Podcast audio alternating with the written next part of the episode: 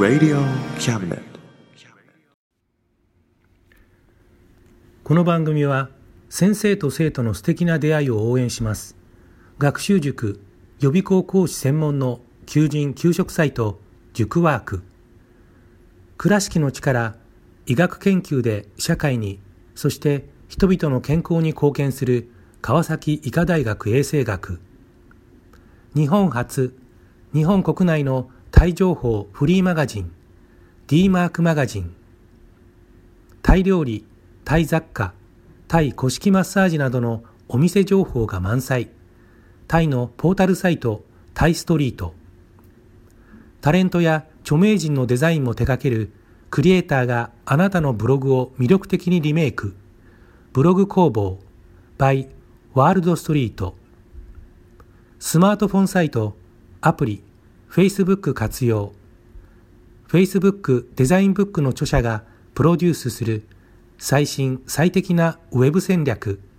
株式会社ワークス。T シャツプリントの SE カンパニーそして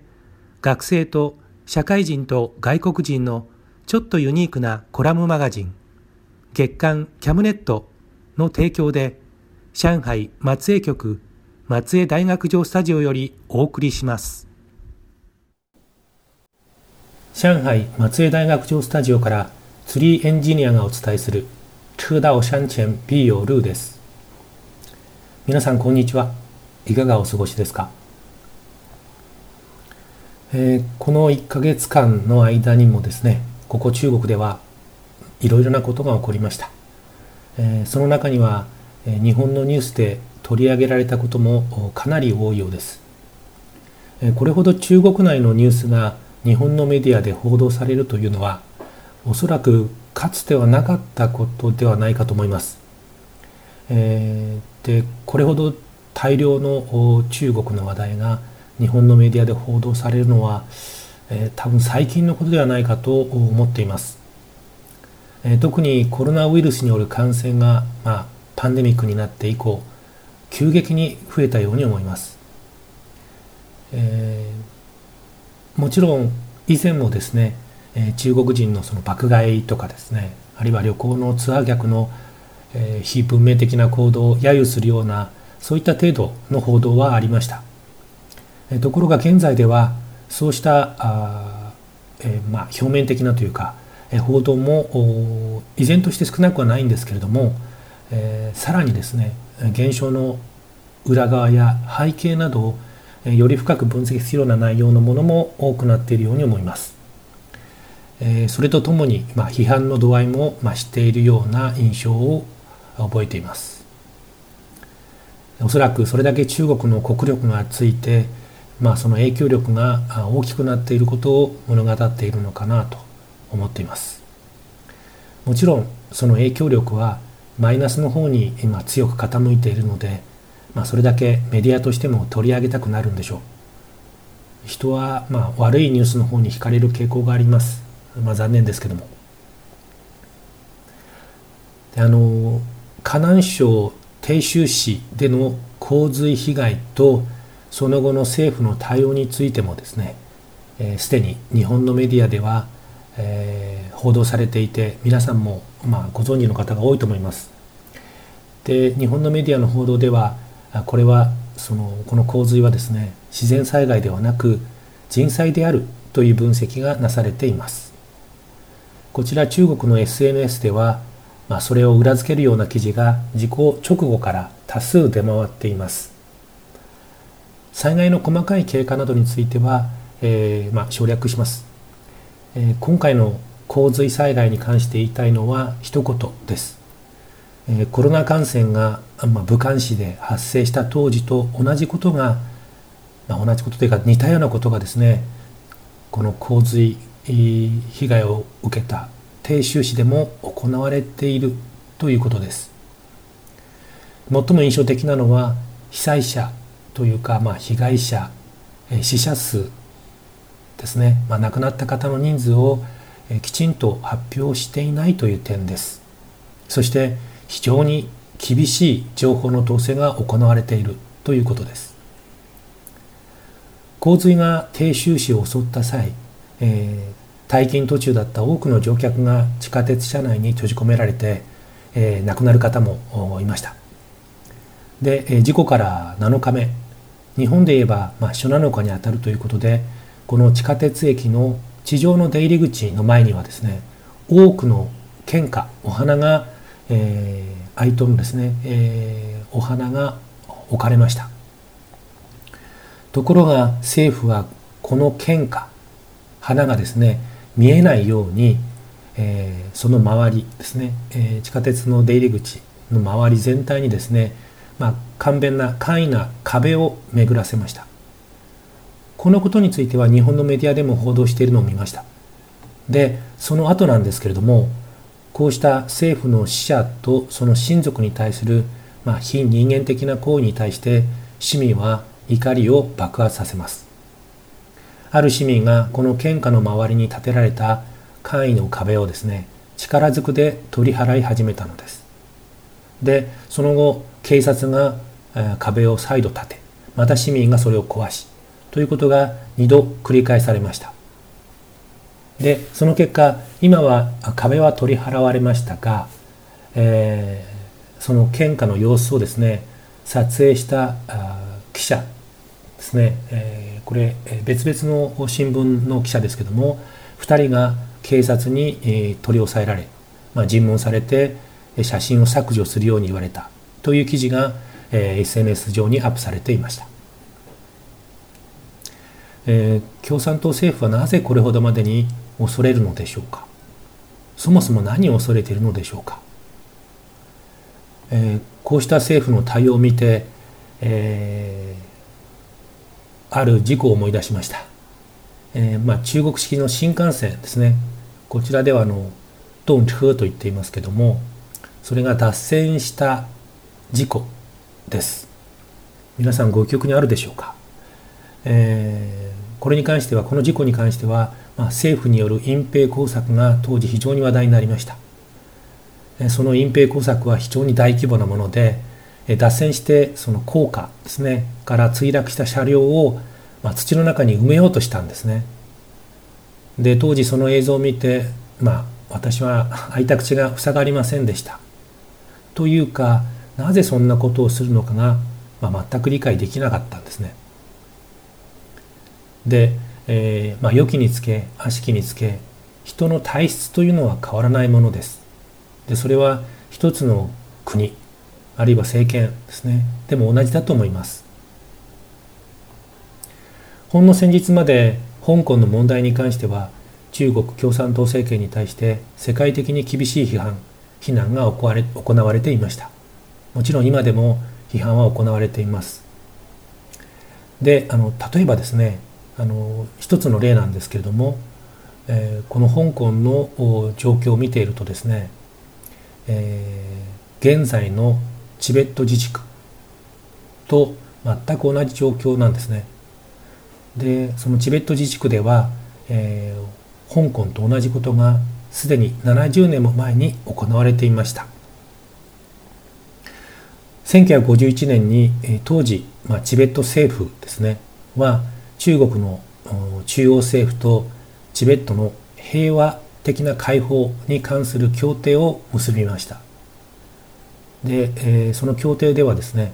チベットの当時の政治制度の維持とかダライ・ラマ今インドに亡命されてますけどもダライ・ラマの地位あるいは職権を維持すること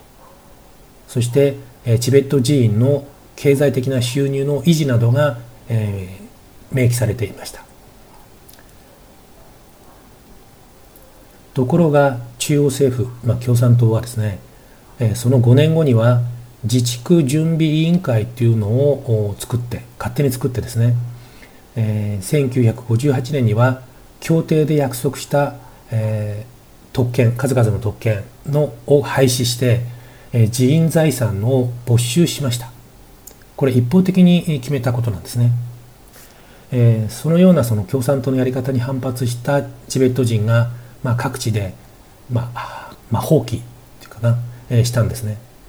でも結局ダライ・ラマはですね、インドへ亡命せざるを得ませんでした。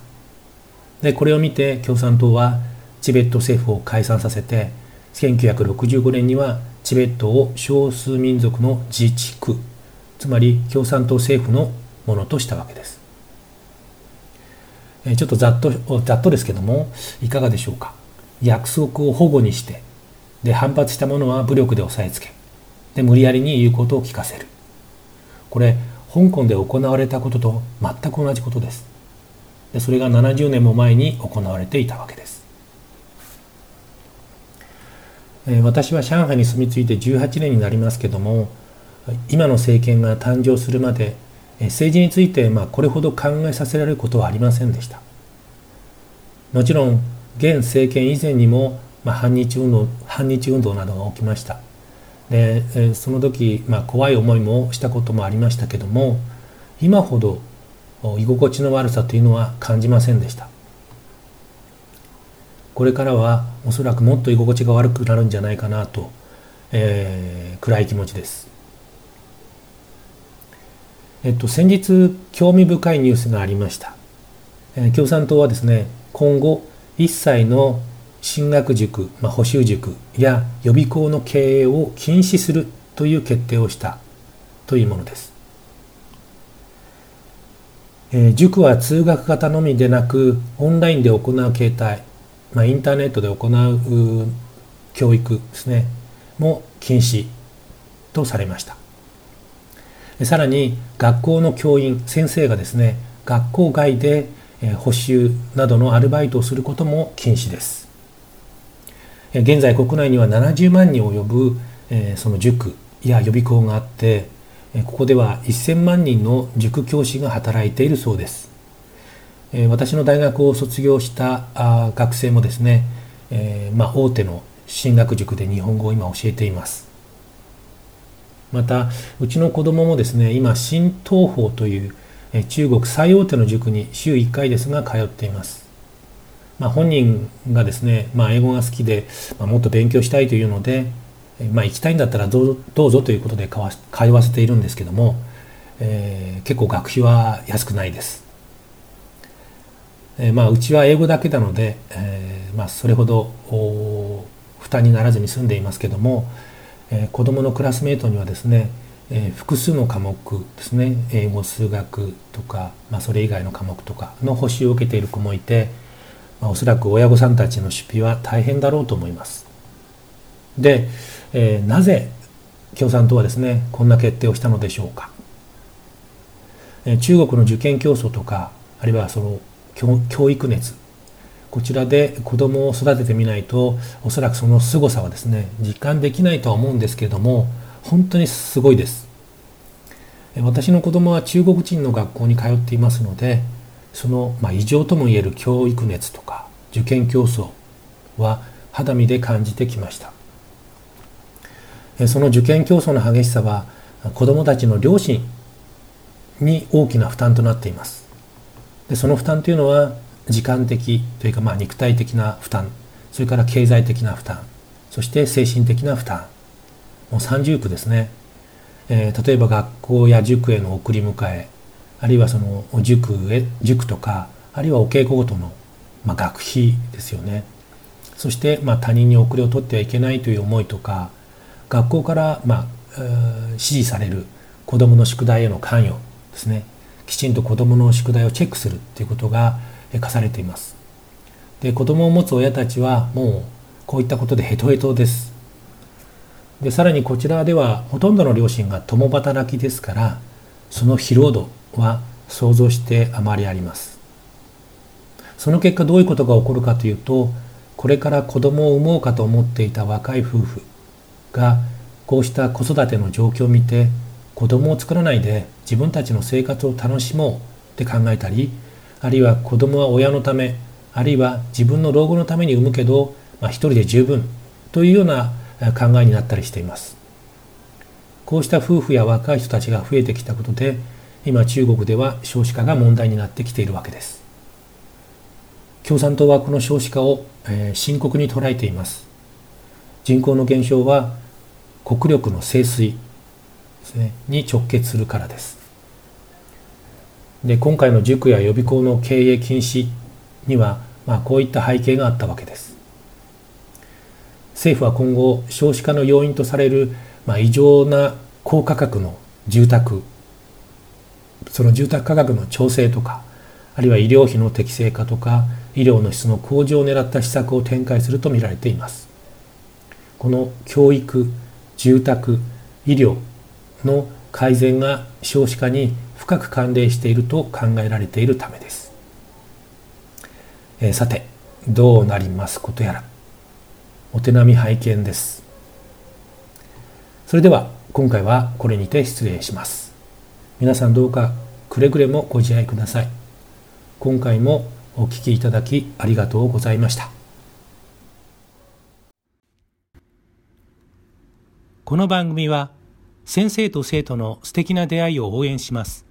学習塾予備校講師専門の求人・給食サイト塾ワーク。倉敷の力医学研究で社会にそして人々の健康に貢献する川崎医科大学衛生学。日本初。日本国内のタイ情報フリーマガジン。D マークマガジン。タイ料理タイ雑貨。タイ古式マッサージなどのお店情報が満載。タイのポータルサイトタイストリート。タレントや著名人のデザインも手掛けるクリエイターがあなたのブログを魅力的にリメイク。ブログ工房 by ワールドストリート。スマートフォンサイト、アプリ、Facebook 活用。Facebook デザインブックの著者がプロデュースする最新最適なウェブ戦略。株式会社ワークス。T シャツプリントの SE カンパニー。そして学生と社会人と外国人のちょっとユニークなコラムマガジン月刊キャムネットの提供で上海松江局松江大学城スタジオよりお送りしました。Radio Cabinet